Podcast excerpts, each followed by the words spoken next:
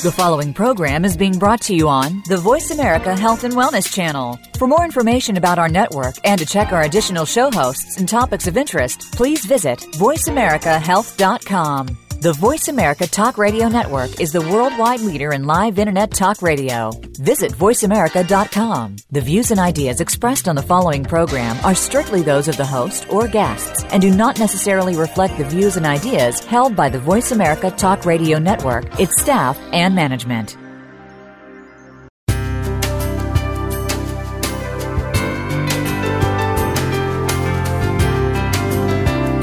Good afternoon and welcome to Frankly Speaking About Cancer with the Cancer Support Community. Your host is Kim Thiboldeaux, President and CEO of the Cancer Support Community. This hour is designed to inspire, inform, and to help you live better with cancer. Now, here's your host, Kim Thiboldeaux.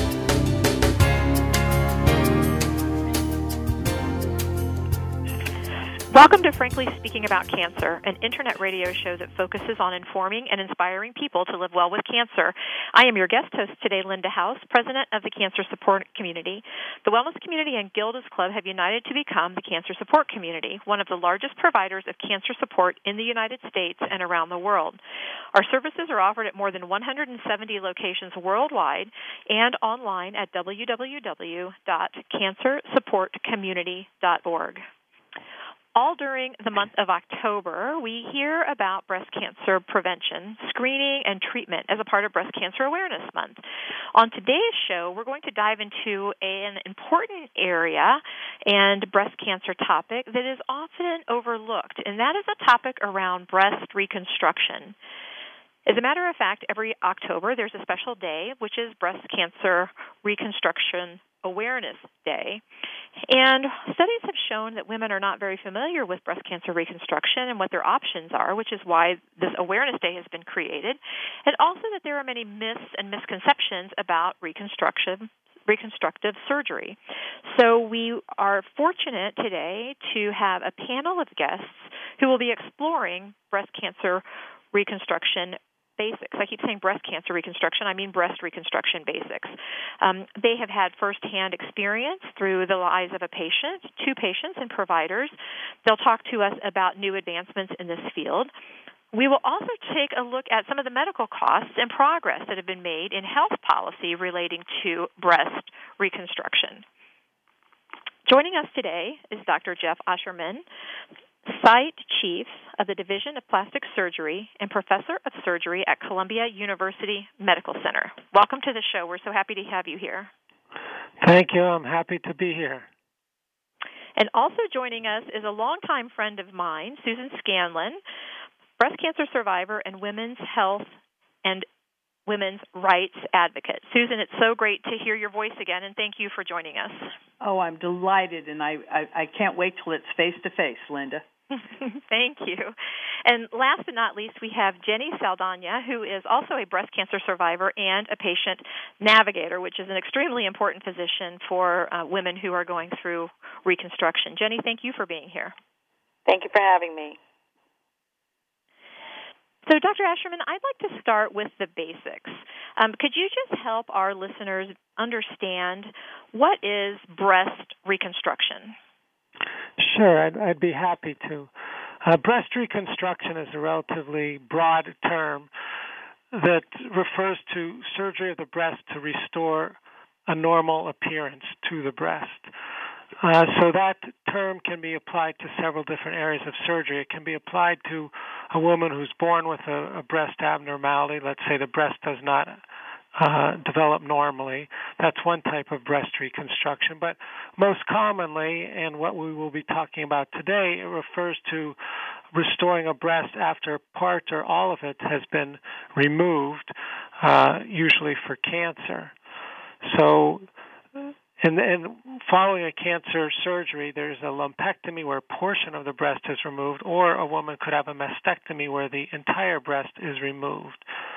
And the plastic surgeon usually works with the breast surgeon. The breast surgeon does the removal, and then the plastic surgeon does the reconstruction. And the reconstruction can be done at the same time as the mastectomy, and that's called immediate reconstruction, or in some cases it can be delayed, done several months or even years after mastectomy, and that's referred to as uh, delayed reconstruction. Uh, furthermore, when we do reconstruction, we're really looking at both breasts. So even if we're only making one breast, we want the total result the final result to look as symmetric as possible. So when you discuss reconstruction, not only do we focus on the side that has the mastectomy, but we look at the other side as well. And sometimes we will do something on the other side to help achieve symmetry. It may be reducing the other breast or a breast reduction on the other side. Sometimes it can actually mean enlarging the other breast or an augmentation. And then sometimes it simply means lifting the other breast, and that's called a breast lift. So that's all uh, under the umbrella term of breast reconstruction. Mm-hmm. Well, and before we go any further, uh, you know, we I keep saying women. Do men who have breast cancer have any form of breast reconstruction? Uh, that's an excellent question, and occasionally they do. Uh, obviously, a man's breast is not as large as a woman's, but still, uh, men can develop breast cancer, and when they undergo removal of that tissue, it can leave an indentation. So occasionally, men will choose to have something put there to restore normal appearance to that breast as well. Great, thank you. And, and, and we know that there are different types of breast reconstruction. So you you mentioned the timing, um, immediate and delayed, but are there different types? And if, and, and if the answer is yes to that, give us a quick overview of, of what those are. So there's two main types of breast reconstruction. One type is using a woman's own tissue, and the other type is based on implants. So when you take a woman's own tissue, you're moving tissue from another part of the body, most commonly the abdomen, and moving that up and using it to make a breast. But you can also occasionally take the tissue from the back, or even less commonly from the buttocks or the thighs. So that's usually one big surgery, but when the woman wakes up, the breast reconstruction is usually done in that single stage. The other type of breast reconstruction involves implants, and that's usually done in two stages. The first stage involves putting an expander, which is almost like a deflated balloon, underneath the muscle, and then the woman comes to the office and we gradually stretch out that expander until we've created a big enough pocket to put in a permanent implant. Occasionally, that permanent implant is placed in at the time of the mastectomy, but usually in most situations throughout the country it's done following expansion. So those are the two main types of of reconstruction and the expander is most commonly uh, filled with saline. That's the way it has traditionally been done. Uh, but there is an ongoing study right now looking at another way of performing tissue expansion in which the expander is filled by carbon dioxide, uh, and a woman can do that type of expansion at home because she has a handheld dose controller and she can simply press a button that releases CO2 inside the expander to uh, to stretch it. But so far that has not uh, received final approval from the FDA. So most women undergoing tissue expansion go to their doctor's office every few weeks and receive saline injections to tr- stretch out that expander. Hmm. Thank you. Um, Susan, I would like to just pivot to you for a second. So, in addition to being a women's health advocate, you are also a breast cancer survivor, and you yourself have had reconstruction. Can you just tell us a little about your cancer story and your experience with reconstruction? Linda, when I was diagnosed with stage 1 breast cancer in 2005 at age 51, it came as no surprise. I'm a third generation breast cancer patient. My grandmother and my mother both died of the disease. My younger sister and I are both survivors. So sadly and, and happily, when my diagnosis arrived, I was not short of knowledge or experience or support. My family history had uh, prepared me. You sit back, absorb the bad news, hold a couple self pity parties, and shake your fist at the heavens. Then you gather yourself together, you get a note taker to accompany you to all doctor's appointments. You do your research and ask the right questions. That's so you can make an unrushed, well informed decision. So I got a diagnosis and I went to work. talking with survivors, finding physicians, re- researching websites like those of the um, American Cancer Society and the Cancer Support Community. Initially, I wanted the most minimally invasive course of treatment. I decided to have a lumpectomy. But despite all of my efforts, the lumpectomy didn't work out. The surgeon didn't get clean margins on my tumor. Rather than take any further risks, and I must say that my mental anxiety was worth it, worse than any of my physical symptoms. I changed doctors and opted for a bilateral or double mastectomy with immediate reconstruction, and I'm really glad I did. And Jenny, you are also a breast cancer survivor, and you have had experience with reconstruction. Can you tell us a little bit about your story and your experience? Yes, my story is a little bit uh, different. I was I was 34 when I was diagnosed. I was too young uh, for a mammogram. Uh, for the for the year the year before I got diagnosed, I I was having all these breast tissue, and I was I kept getting told that I was too young and that didn't fit the profile, didn't have family history. So it took me a long, it took me about a year to get diagnosed. Um, it was very frustrating and difficult. Um, I was pretty much dismissed and thrown away by uh, the medical professionals that I was dealing with at that time. At one point, uh, my breast had grown almost a cup size, and I had a, a, a discharge, a nipple discharge, and I was told, and I quote, because I'll never forget this: "If it's not bloody, we don't care. We're not going to check it."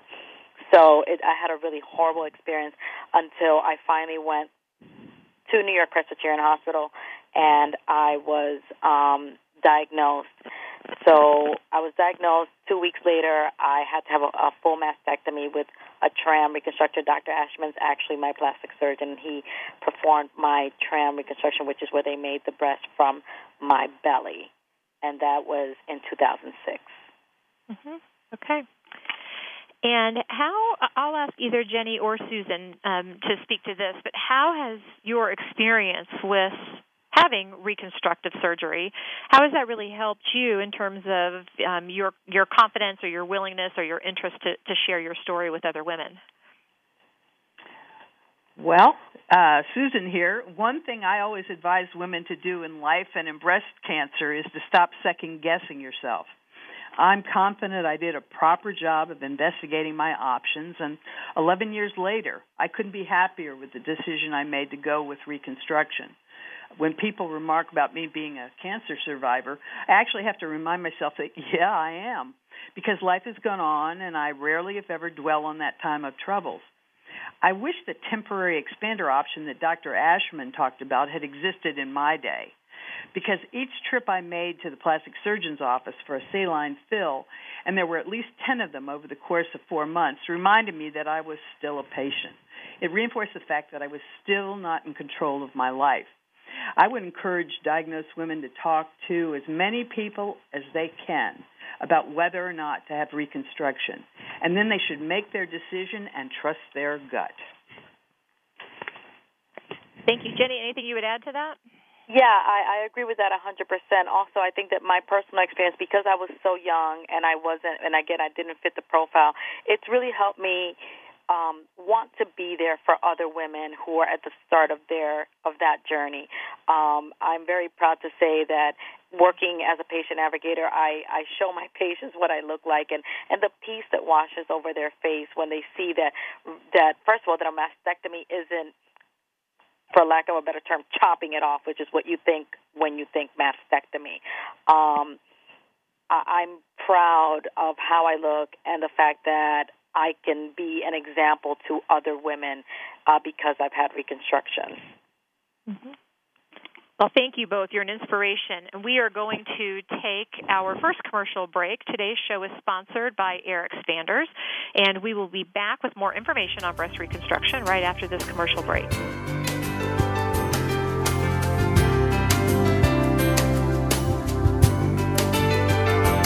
Become our friend on Facebook. Post your thoughts about our shows and network on our timeline. Visit facebook.com forward slash voice America. Effective cancer treatment requires more than just medication or surgery.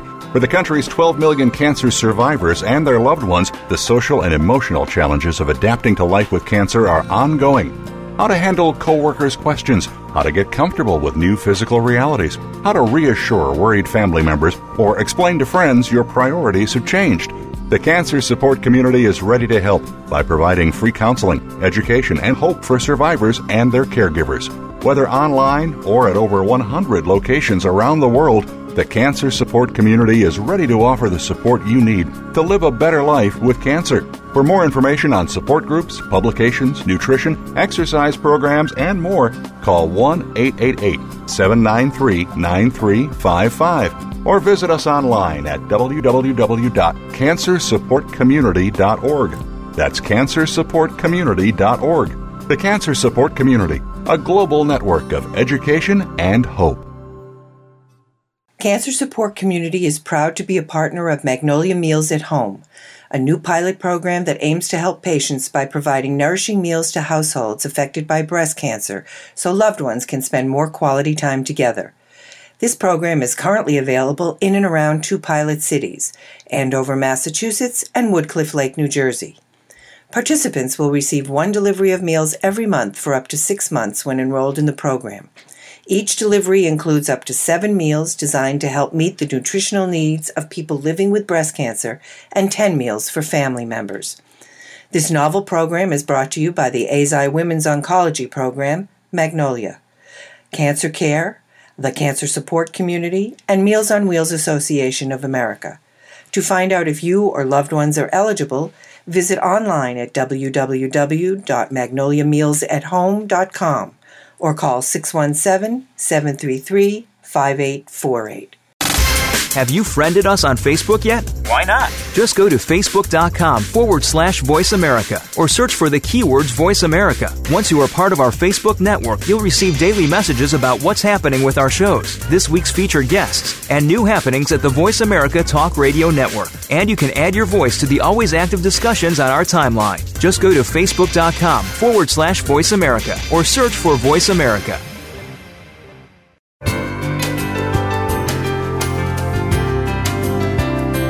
You're listening to Frankly Speaking About Cancer with the Cancer Support Community, an inspirational program offering the resources you need to live a better life with cancer.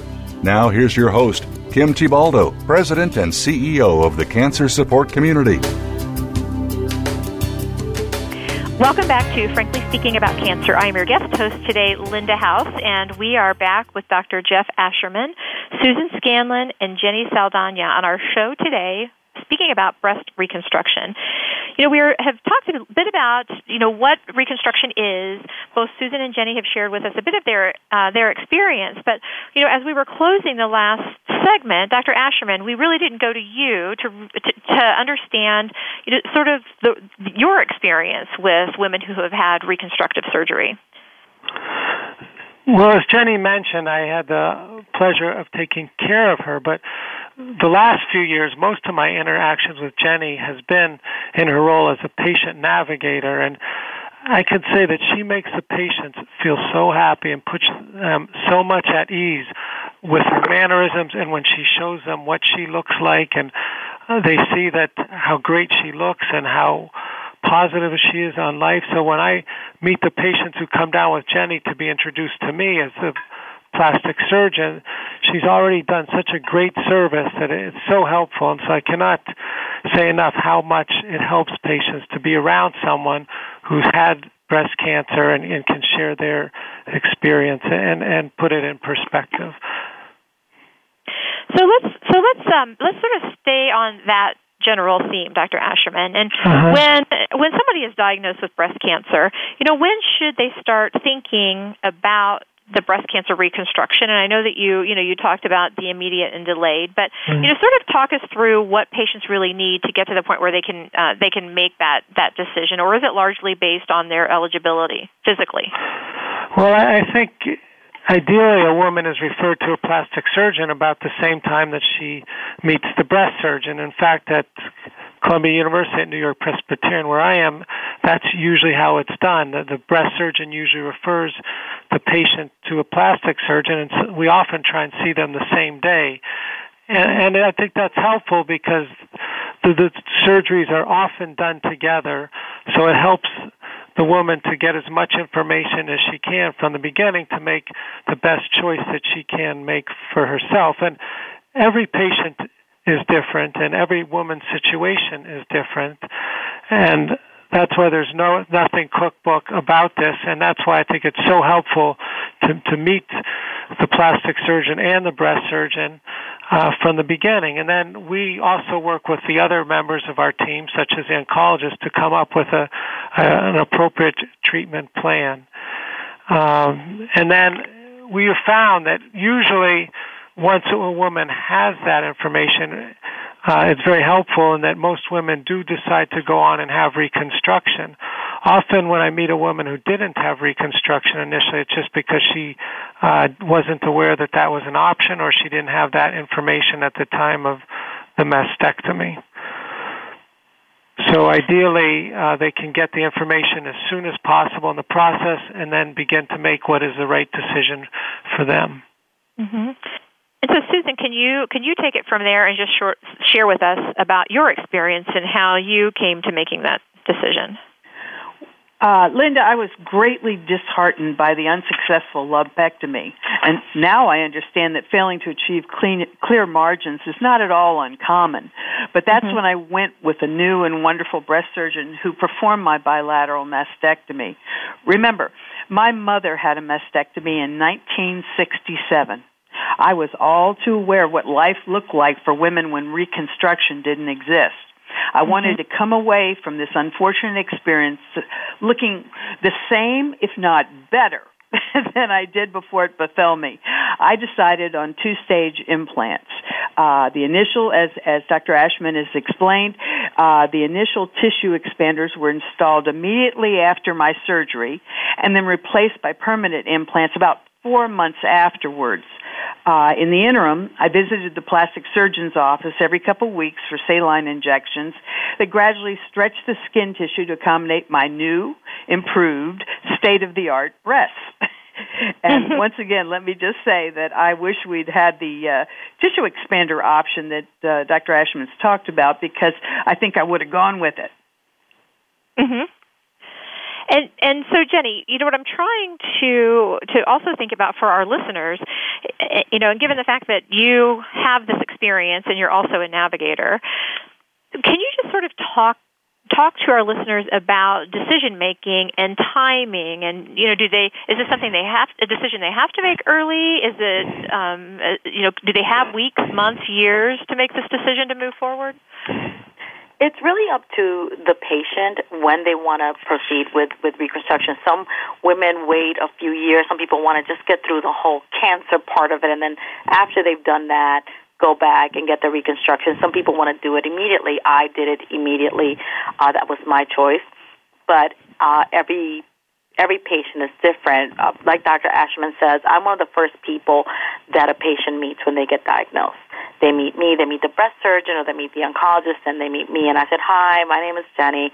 I had cancer. I'm a patient here, and let's talk. What do we know? I, I see. I ask them what they're doing. How? What kind of treatment do we know? What kind of treatment they're going into? Some people, it may not be an option to have uh, reconstruction right away because they're going to have, you know, either radiation or whatever treatments that that that's going to come their way um, may delay the reconstruction process, but it's completely up to them.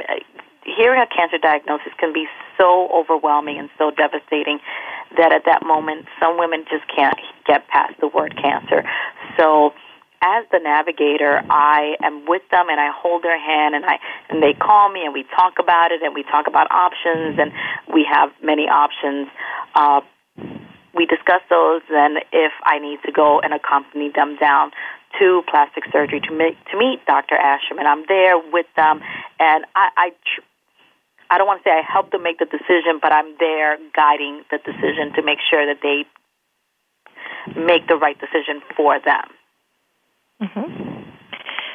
And Dr. Ascherman, I think one of the things that, that is so important, and when you think about Jenny's role in particular, is that there are a lot of advances um, in breast reconstruction. And I would say, so I, I began my oncology nursing career a little while ago, and I, you know, I think back over the last 30 years. Um, there have been a lot of advances, and um, could you just talk us through some of the new technologies that you're seeing? Sure. So, as I briefly mentioned before, I've been involved in a clinical trial of a whole new type of tissue expander, which is using carbon dioxide instead of saline to add volume to the expander. And it's really the first, I think, significant innovation in tissue expansion in at least the, the last 40 years or so.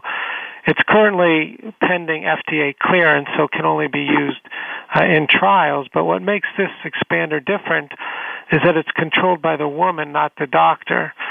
So rather than having to come into the office for the injections, the woman is given this little handheld dose controller and she takes it home and she can dose herself up to three times a day. Uh, there are a number of safety mechanisms built into this so to help prevent it, uh, the woman giving herself too much. But each time she presses this uh, dose controller, 10 cc's of CO2 is released within the expander, which is a relatively small dose. And then, depending how she feels, she can do it, as I mentioned, up to three times a day. But because she's doing this every day as opposed to once every few weeks in the doctor's office, uh, in the trials that we've done, it's really allowed women to complete the process much more quickly. Uh, furthermore, because it is given in small doses rather than one larger dose every few weeks, uh, it seems to be tolerated very well with uh, less discomfort than we sometimes see with the saline expansion. And I also think very importantly, it allows the woman to have more control over the process. They can do it at home, they can do it at work. I've had people even do it in their car on the way to work. So they because they can give this dose right through their clothes, just hold hold up the dose controller near the expander and it communicates with a wireless antenna and when they press the button that small dose of CO2 is given off. So people actually seem very happy to be using this. I have one woman right now who said when she presses a button to start it, her eight-year-old son runs over and he wants to press the button, and and you see women talk about it with a smile, and it's it's nice to see some development that really allows a woman to regain more control over the process, and uh, it's an exciting. Uh, uh, technology that we are working on, and we're waiting to hear back from the FDA before it could be used commercially. Mm-hmm. Sounds very high tech. Well, it seems to be working well. We did finish one uh, multi-center trial that was done at 17 different institutions across the United States, both academic and private practices, small and large hospitals, and so far the results seem very promising. Wow, that's great. And then tell us about the. I mean, have there been any recent advancements in the the, the breast cancer or the I'm sorry, the breast implants themselves or the post surgical care of patients? What else have you seen? Yeah, absolutely. Uh, one, first of all, there's the the the more and more implants are coming on the market in terms of types of implants, particularly silicone implants with different shapes and different textures. Uh, so that's helpful. Implants that feel more and more natural. Something else that has become very popular the past um, few years is fat grafting, where we take a woman's own fat, often from her abdomen, we remove it as you might do in liposuction, but instead of discarding it, we inject it around the breast, and often that helps smooth out the contour, it helps smooth out the transition from the implant to her own chest wall. If there's any rippling seen from the implant, it can help smooth that out. So that is another exciting development that is being done more and more commonly throughout the country. Mm-hmm. And then a number of us have heard about tattoo artists who are doing 3D tattoos to recreate a, mm-hmm. a very real looking nipple for patients who may not have had nipple preservation. Sure. So often the nipple and the areola complex are removed at the time of the mastectomy. And often I will reconstruct that in my office, usually in two stages. The woman will come in and under local anesthesia, I'll make some cuts in the skin where we want the nipple to be and then wrap these little pieces of skin around each other for the projection of the nipple. And then I allow that to heal and we'll then go back and tattoo it. And I have a lot of different colors. And with the woman, we choose the color uh, that we think is best. If she only had one breast removed, then we're trying to obviously match it to the other breast. And if both were mm-hmm. removed, uh, we see what color uh, appeals to her most. Uh, but some people, rather than have their doctor do it, will go to a professional or a medical tattoo person. And there have been some fantastic advancements with some very skilled medical tattoo people who, without actually making a nipple, they can do the 3D tattoo that you mentioned, and with shadowing, make it look very much like a real nipple and a areola. Well, thank you for that. And I was going to say, well, you know, we're we're going to a commercial break, and and after this commercial break, we're going to come back and talk about expectations and misconceptions. And you just dispelled uh, one of my my misconception, and that is uh, that the that the plastic surgeon doesn't actually do the tattooing. So it sounds like um, women have the option to, uh, to to to do a couple of different ways um, in, in making that happen. So yeah, thank you for that. Today's show is sponsored by AirXpanders, and we will be right back from the break to again talk about expectations and misconceptions surrounding breast reconstruction.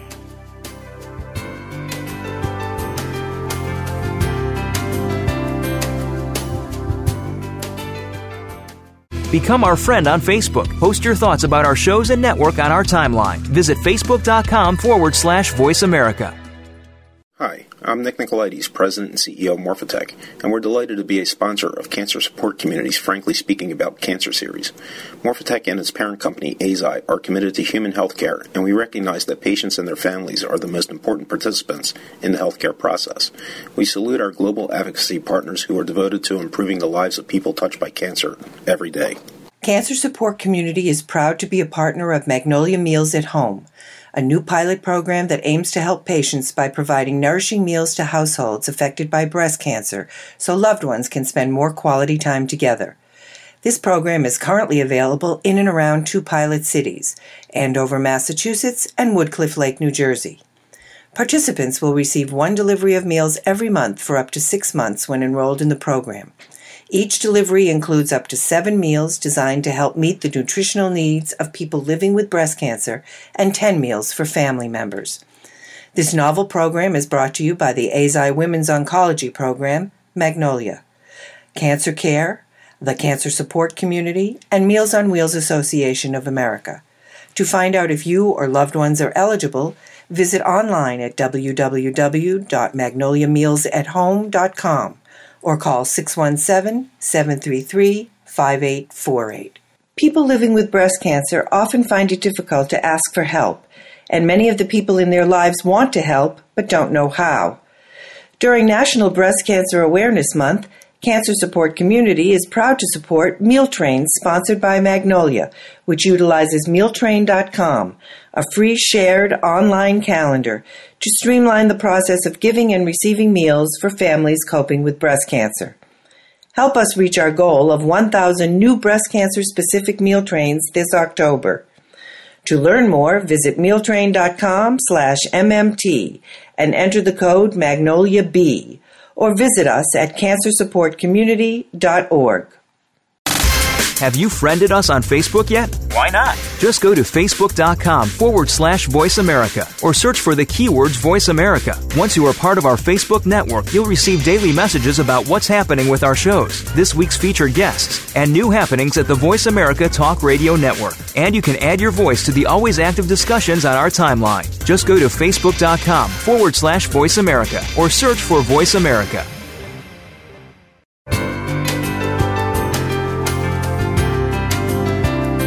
You're listening to Frankly Speaking About Cancer with the Cancer Support Community, an inspirational program offering the resources you need to live a better life with cancer. Now, here's your host, Kim Thiboldeaux, President and CEO of the Cancer Support Community. Welcome back to Frankly Speaking About Cancer. And today I am joined by three fantastic guests. Dr. Jeff Ascherman, who is the site chief of the Division of Plastic Surgery and professor of surgery at Columbia University Medical Center, Susan Scanlon, who is a breast cancer survivor and women's health and rights advocate, and Jenny Saldana, who is a breast cancer survivor and also works as a patient navigator. We would love to talk to, in this next segment um, a little about both the myths and misperceptions that patients might have around reconstruction and to also you know understand where where patients go to get uh, additional information. And so, Dr. Ascherman, I'm going to start with you, and you know. We, you know, we heard a little bit from Jenny just in terms of timing of, of, of patients and what they could expect in terms of um, rehabilitation or the time it takes to really heal. But, you know, generally, what should a person expect in terms of, you know, healing and, you know, more importantly, sort of adjusting to their new normal? Sure. So, of course, everyone is different, but in general, I would say that Following a mastectomy, if a woman has a tissue expander placed, she'll usually be in the hospital one or sometimes two days. Uh, if a woman has reconstruction with her own tissue, uh, she's usually in the hospital a little bit longer, maybe an average of three or four days. Uh, in many cases, a woman goes home with drains uh, because when you do a surgery, if a lot of fluid is produced, you don't want that to build up under the skin. You want it to be able to come out, and that's what the drains are placed for. So I usually see my patients the following week, and in many cases, I can remove some or all of the drains then.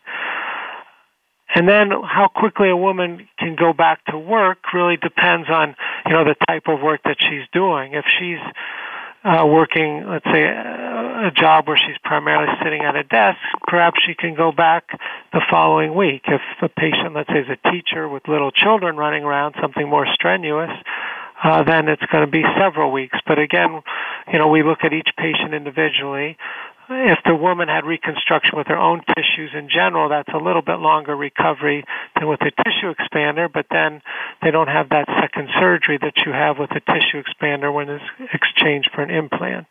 So those are kind of the immediate uh, considerations. And then long term, I actually never discharge my reconstruction patients. I like to always follow them just to make sure everything continues uh, to be fine. And we, if a patient has implants, we just want to check them to make sure they're staying soft and intact. And if a woman has her own tissue, again, we want to examine the breast and also where the breast is taken from that that part of the body and make sure everything uh, remains uh, healthy long term. And usually for me, those visits almost become as much as social visits. I love seeing my patients long term, but part of the visit is checking and making sure that everything is staying long term the way it should.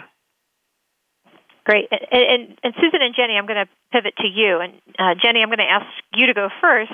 So, you know, one of the reasons why we wanted to have this show is to really educate our listeners on not only options, but ways in which they can make um, the best decision for their lifestyle and preference. And so, when you look back on your experience, or maybe even some of the people that you serve in your role as navigator, are there some things that you had misperceptions about, um, or are there some things that you wish you would have known when you were looking at these as options?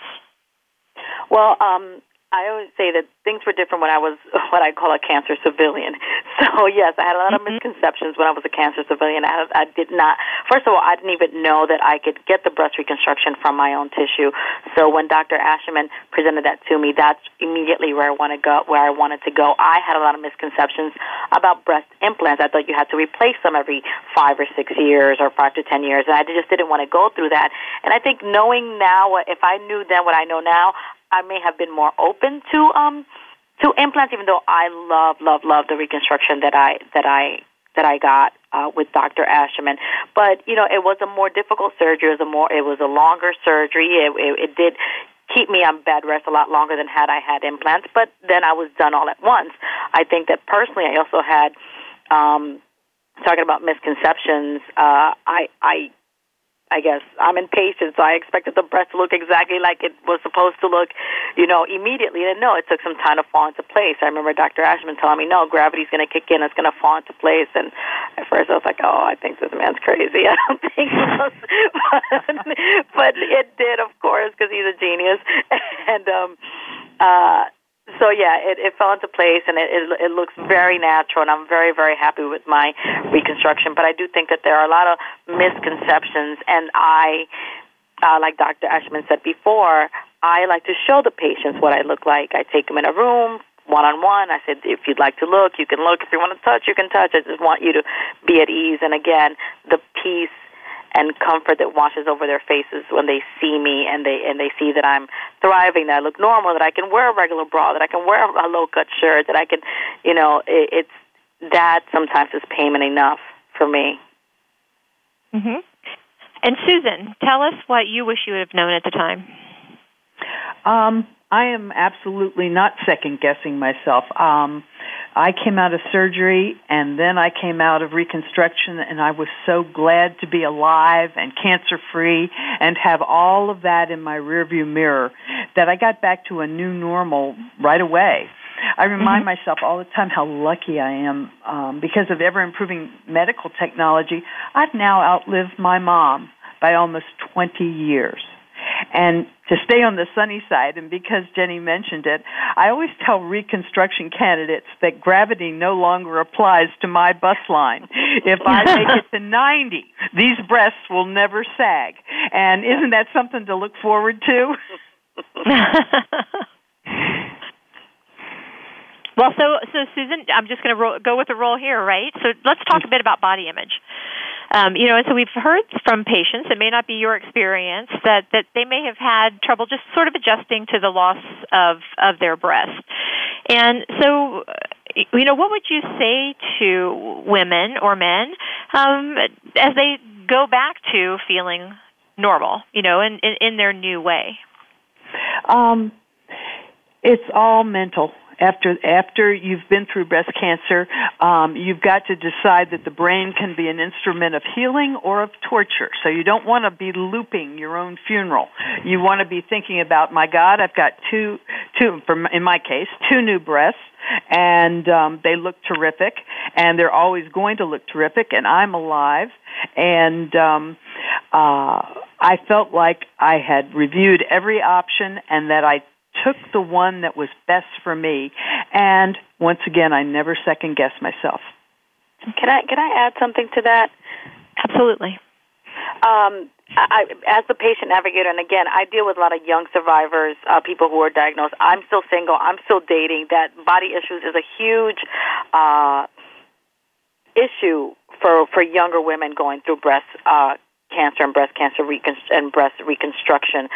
So uh, I, I think that I, like to tell the patients that you have to get used to your new normal, and that we're going to try to get you to look as close to who you were before as possible. But it does take a time of adjustment. It does take um, some time to get used to the new normal, to get used to your new body, to to um, to learn to love your body again. It, I will say, um, personally, it took me a while, but now that I'm on the other side and I'm with patient navigate uh, and I'm with patients, I also guide them and talk to them because it is it is scary at first, especially when you're a younger woman dealing with this. You don't expect to be dealing with this in your 30s like I did, or even in your 20s, which we have patients that are in their 20s. So it does take time, but there is a new normal and there is light at the end of the tunnel. Mm-hmm. So Jenny, stay stay with that just a little bit longer too. So if we have somebody who's listening to the show today and they are in that phase of, you know, trying to understand what's happened, what is happening, you know, how do they get back to a, a place where they feel normal? What are some of the resources um, that, that that you can share with them, or where do you where do you direct them for um, support or education, whatever they need? Well, there are there are um, organizations that, that deal specifically with young survivors. Anyone diagnosed under the age of 40 is considered a young survivor. Also, it's the little things. Like I kept asking Dr. Ascherman, when can I get it? When can I wear an underwire bra again? Like that to me was going to be my my my back to normal when he allowed me to wear an underwire bra again. And it was that that when I bought my first underwire bra post cancer, that's when I felt okay. Jenny's back. You know, so that's what it was for me. It may not be that for someone else. But uh, when it comes to resources, uh, I guess I'm the best resource I can offer a patient at, at where I, with, with what I do. I tell them what I do. I tell them my, I, I tell my story. But there are other young survivors that I am privy to, that I have access to, that I can connect. I can do a lot of uh, peer matching and helping people understand and, and talk and, and really just um, dish it out and, and say what they need to say and, and express how they feel because I think that when you're a young survivor, you do feel alone. I didn't know about the resources. I was alone. I was the first person I ever met with breast cancer. So um, it was difficult for me. I had to do it on my own. So now that I've been here, I like to just be the spearhead for that for that next person. Mhm. And I, I, I expect you know that that the way in which we really started this conversation, which is that this is a highly personal journey for women, regardless of their age, uh, and men, um, definitely applies here. And getting back to uh, some level of, of, of new normal for them. It's highly personal. Absolutely. If I can add, this is a, a radio show, so you don't see Jenny, but Jenny is the type of person when she's in a room, she just lights up the room. Everyone sees her, they see her smile, they see her confidence, they they get to talk to her and see what a wonderful person she is. And I think if if women can meet other women such as Jenny or Susan and others who've had the cancer, put it behind them, and are living great lives, I think it's very inspirational. And I think that is absolutely one of the, the best resources. Jenny said it modestly, but it is so true because you can read things, but when you meet someone like Jenny, uh, you just see how special she is, and I think that puts people at such ease. Mm-hmm. That's great. And this is a perfect way for us to go to our last commercial break. Today's show is sponsored by AirXpanders, and we will be back to wrap things up in our final segment right after this commercial break.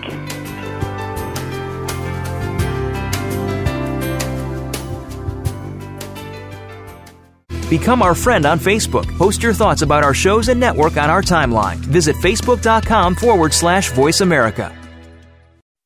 Cancer it's a lonely word. Terms I don't understand. Choices I never thought I'd have to make. But there is hope and help. Support from cancer survivors. Links to research and clinical trials. Help with finances and access to care. All behind you at Breakaway from Cancer, created by Amgen to empower cancer patients. The cancer support community is proud to be a partner of Breakaway from Cancer. Cancer Support Community is proud to be a partner of Magnolia Meals at Home, a new pilot program that aims to help patients by providing nourishing meals to households affected by breast cancer so loved ones can spend more quality time together.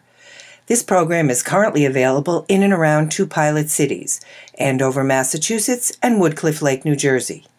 Participants will receive one delivery of meals every month for up to six months when enrolled in the program. Each delivery includes up to seven meals designed to help meet the nutritional needs of people living with breast cancer and 10 meals for family members. This novel program is brought to you by the Eisai Women's Oncology Program, Magnolia, Cancer Care, the Cancer Support Community, and Meals on Wheels Association of America. To find out if you or loved ones are eligible, visit online at www.magnoliamealsathome.com or call 617 733 5848. Have you friended us on Facebook yet? Why not? Just go to facebook.com forward slash voice America or search for the keywords voice America. Once you are part of our Facebook network, you'll receive daily messages about what's happening with our shows, this week's featured guests, and new happenings at the Voice America Talk Radio Network. And you can add your voice to the always active discussions on our timeline. Just go to facebook.com forward slash voice America or search for Voice America.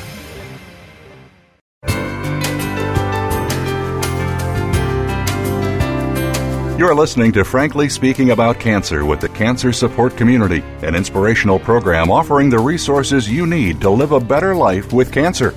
Now, here's your host, Kim Thiboldeaux, President and CEO of the Cancer Support Community. Welcome to the final segment of Frankly Speaking About Cancer. We've had such a great conversation today, and in the last segment, um, we would really like to talk about um, resources that are available to patients who are making decisions around breast reconstruction, and also secure some final thoughts from um, our guests today. And Susan, I'd like to start this segment with you. You have dedicated your life to advocating for women's rights and rights that also include women's health. So, what steps forward have you seen in the area of breast cancer and breast reconstruction? And what progress do you think still needs to be made? And you know, what makes you particularly proud of the work that you've done? Linda, I've been fighting to improve women's health on Capitol Hill since 1977. Uh, that includes getting women into clinical trials at the National Institutes of Health and putting more federal dollars towards researching, treating, and curing those diseases that disproportionately impact women, like osteoporosis and lupus, and above all, breast cancer. So back in 1998, I helped Congress, helped as in nagged and cajoled and threatened Congress to get past the Women's Health and Cancer Rights Act. This law states that if a woman's, woman's health insurance provider covers mastectomies, the plan must also cover all stages of breast reconstruction. And this is critical information. So I'm hoping that listeners will take away this most important fact. If your insurance plan covers breast cancer surgery, it must cover reconstruction. No ifs, ands, or buts. This coverage includes delayed reconstruction and any procedure needed for healthy breasts. Listen to this. One in five women who forego breast reconstruction following mastectomy reported a lack of knowledge, as Dr. Ascherman said, about the procedure. And that's 20 years after the law was enacted. So I'm asking your listeners to help me raise awareness of this issue. During one of the most stressful times in their lives, breast cancer diagnosis, we all want women to know their options to make the most informed decision on what's right for them. And also, if I could just add to what Susan said, not only are they required to recover, to cover, to reimburse for the reconstruction on the side with the mastectomy, but they're also required to cover any procedure done on the other side, such as a reduction or a lift, to increase symmetry. Hmm, that's very helpful. I just and I just want to repeat that for our listeners. So if you have a health insurance plan that covers your mastectomy, by law that plan must cover reconstructive surgery on the affected breast and the non-affected breast, the contralateral breast. Exactly. And for patients who aren't necessarily aware of this, or you know, may not be able to to secure information from their um, insurance provider, is there a place where they could go to learn more or get help? One good source is the American Society of Plastic Surgery, uh, which is the main uh, organization overseeing the specialty on a national level. Their website is plasticsurgery.org. And if you go there, there's lots of resources which are accessible to the public to find out more. And they have a referral service uh, where they can lead you to board certified plastic surgeons who perform this type of surgery. Um, we all know that women are the best communicators or networkers on earth. So um, I always suggest you harness the internet. And there are a number of sites women can go to, not only for education, but also to discuss their cancer experience through blogs and chat networks with others who've been down the road ahead of them. Great, thank you for that, and I appreciate that. And Jenny, so let's yes. talk about a different form of advocacy, and that is awareness and awareness on a broad scale. And I um, heard a bit of a rumor about you and a pretty well renowned um, magazine that is on stands today. Why don't you tell us about that? Yes, I'm very proud to say that I'm officially a glamour girl. I'm featured in the October issue of Glamour magazine. I'm quoted on the cover, and it's an, it, uh, they had a very specific article about breast cancer and dating, breast cancer survivorship and dating. Again, as a as as someone who got diagnosed under 40, uh, dating is still an issue. Well, it's definitely always an issue, but um, uh, it, it's it's a bigger issue once you've had breast cancer and breast cancer reconstruction. So yes, I'm in the October 2016 issue of Glamour magazine, talking about my experience as a breast cancer survivor and bringing awareness and how I'm very open about everything that I went through with anyone that I meet because I feel that the only way you can uh, help someone else, uh, no, not the only way, one of the ways that you can help someone else is by telling your story. I tell everyone, tell your story because you just don't know who you're going to help. So I hope that my story in Glamour Magazine is an inspiration to other young women who are diagnosed and feel that this is the end, the end of their dating life, the end of their reproductive life, the end of anything like that, and that is ob- absolutely not the case. And so we've heard of, and, and this is what I love about about our conversations is we've we've we've heard two different forms of advocacy. One is going to Capitol Hill and really creating broad system change to help make sure that patients who deserve to have coverage for reconstructive surgery actually have access to that. And your form of advocacy is raising awareness, sharing your story, making sure that people like you understand you know what you've gone through and how they can come out on the other side of that. That's great. I would encourage everyone to get a copy of that and share it with, with someone who may be going through uh, through this experience. So, Dr. Ascherman, before we close the show today, are there any resources that you recommend? And I know that you um, you you've mentioned one, but are there any other resources that you would recommend to your patients who might be considering uh, breast reconstruction reconstruction surgery? In my office, I have some printed material that I've written, and I imagine that you know many other plastic surgeons have done that. There are also brochures put out by the American Society of Plastic Surgery and some other organizations which we can share. As Susan said, there's a lot on the internet. I've put some material, some videos on the internet, as have others.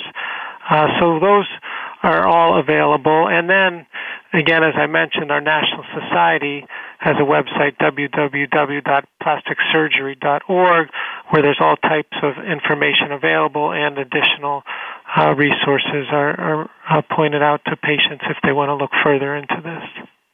Great, thank you. And I'll take I'll take just a quick second to make a plug for the cancer support community. And we actually have an ebook that can be downloaded from iTunes on reconstruction. And then we also have the Cancer Experience Registry. I know many of our listeners have heard us talk about the Cancer Experience Registry, and we would love for people to share their experience there. And I'll give the website here towards the end. Uh, so we have just a quick minute. Susan, Jenny, any final words before we uh, we leave our listeners today? Well, I'd, I'd like, like, to, to just say that I can't emphasize more strongly that breast cancer is a path you don't walk alone or without full knowledge of all your options prior to surgery. It's it's a path so many of your sisters and mothers and BFFs have already walked and we're all here to help you every step of the way. Jenny? I agree with that, and I also feel I'd like to add that know your body, know what's normal for you. What's normal for me may not be normal for you, so know your body and, and speak up. Be the squeaky wheel because, again, I was dismissed and I was told there was nothing wrong with me and I didn't fit the profile. And because I was a squeaky wheel, I was able to finally get a diagnosis and my life was spared because of it. So know your body and speak up and advocate for yourself. Great, great advice. Dr. Ascherman, Susan, Jenny, thank you so much for taking time out of your day to be on this show. And we I believe, I don't hope, I believe and know that this episode will really help patients feel more informed about breast cancer, breast cancer awareness, and importantly, breast reconstruction. To all of our listeners, thank you for joining us today for Frankly Speaking About Cancer. I am your guest host, the president of the Cancer Support Community, Kim Thiboldeaux. Your host will be back with you next week. As many of you know, the Cancer Support Community provides a multitude of in person, online, and over the phone support if you or someone you know is faced with a cancer diagnosis, you do not have to do it alone, as Susan just told us. Visit our website at www.cancersupportcommunity.org to find a location near you or call our toll free helpline, and that number is 888 793 9355 to speak with a licensed counselor Monday through Friday, 9 a.m. to 9 p.m. Eastern Time. And finally, I'd like to remind you to join our Cancer Experience Registry. The website is www.cancerexperienceregistry.org, where you can share your stories and impact people every day. And finally, to the point that Susan made, we would love for you to join our grassroots advocacy network. So if you're the type of person who wants to go on Capitol Hill and wants to really do the things that Susan mentioned during our call today, we encourage you to join CSC's Grassroots Advocacy Network. And that website is www cscadvocate.org. cscadvocate.org. Until next time, be well, do well, live well.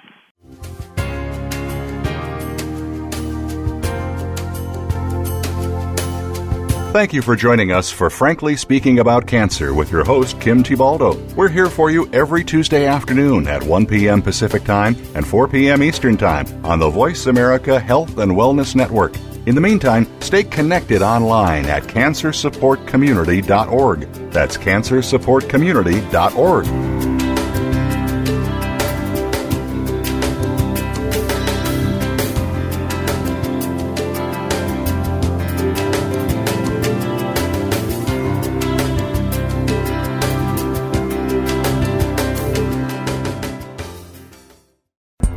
Thanks again for listening to the preceding program brought to you on the Voice America Health and Wellness Channel. For more information about our network and to check out additional show hosts and topics of interest, please visit voiceamericahealth.com. The Voice America Talk Radio Network is the worldwide leader in live Internet talk radio. Visit voiceamerica.com. The views and ideas expressed on the preceding program are strictly those of the host or guests and do not necessarily reflect the views and ideas held by the Voice America Talk Radio Network, its staff, and management.